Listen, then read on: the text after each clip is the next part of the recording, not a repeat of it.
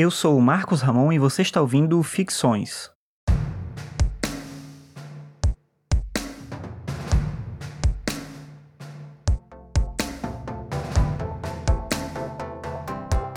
Muita gente gosta de imaginar o Andy Warhol como um artista que criticava a cultura de consumo a partir de suas obras. É como se Warhol, ao pintar notas de dólares, cifrões, produtos de supermercados e personagens de quadrinhos ou celebridades, estivesse ironizando esse mundo repleto de banalidades e vícios lê do engano. Andy Warhol, como bem aponta o estudioso Arthur Danto, era um amante desse mundo de consumo e um perseguidor do dinheiro na sua forma mais simples. Um trabalhador, um empreendedor capitalista que, não por acaso, deu ao seu ateliê o nome de fábrica. Certa vez, em uma entrevista, Warhol disse o seguinte, abre aspas, o que há de melhor neste país é que a América deu início à tradição pela qual os consumidores ricos compram essencialmente a mesma coisa que os pobres.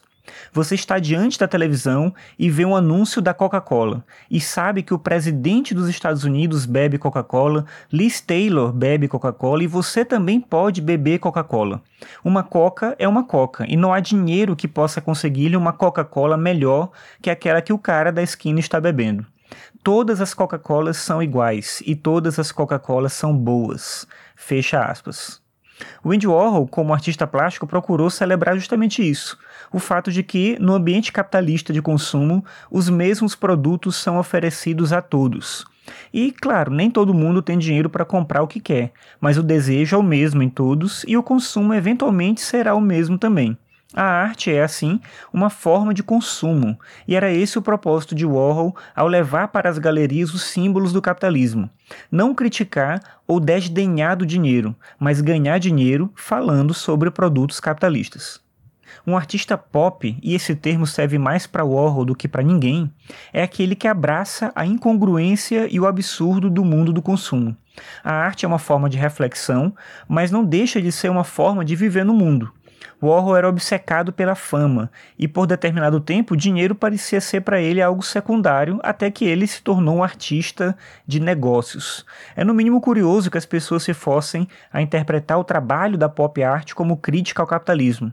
Em um mundo capitalista, ainda podemos, se não devemos, ser críticos ao capitalismo, mas não podemos abrir mão de pensar que determinadas coisas só estão disponíveis a nós por meio do sistema em que estamos inseridos. Ao enaltecer o consumo, os ícones da música e do cinema, as caixas de sabão em pó, Andy Warhol parecia querer nos dizer que um artista como ele só poderia existir nesse ambiente que ele mesmo idolatrava. Depois de Warhol, quem melhor sintetizou bem essa relação entre dinheiro e arte foi Oscar Wilde. É dele, por exemplo, essa frase que eu vou utilizar para encerrar o episódio de hoje. Quando banqueiros jantam juntos, conversam sobre arte. Quando artistas jantam juntos, conversam sobre dinheiro.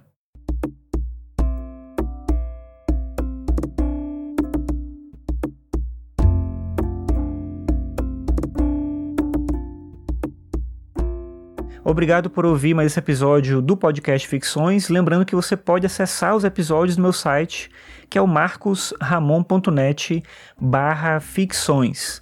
Você pode também me ajudar compartilhando os episódios com outras pessoas na internet, nas redes sociais que você utilizar, ou vendo maneiras mais específicas de me apoiar no meu site no endereço marcosramon.net barra apoie. Então, é isso. Obrigado pela sua audiência e até a próxima.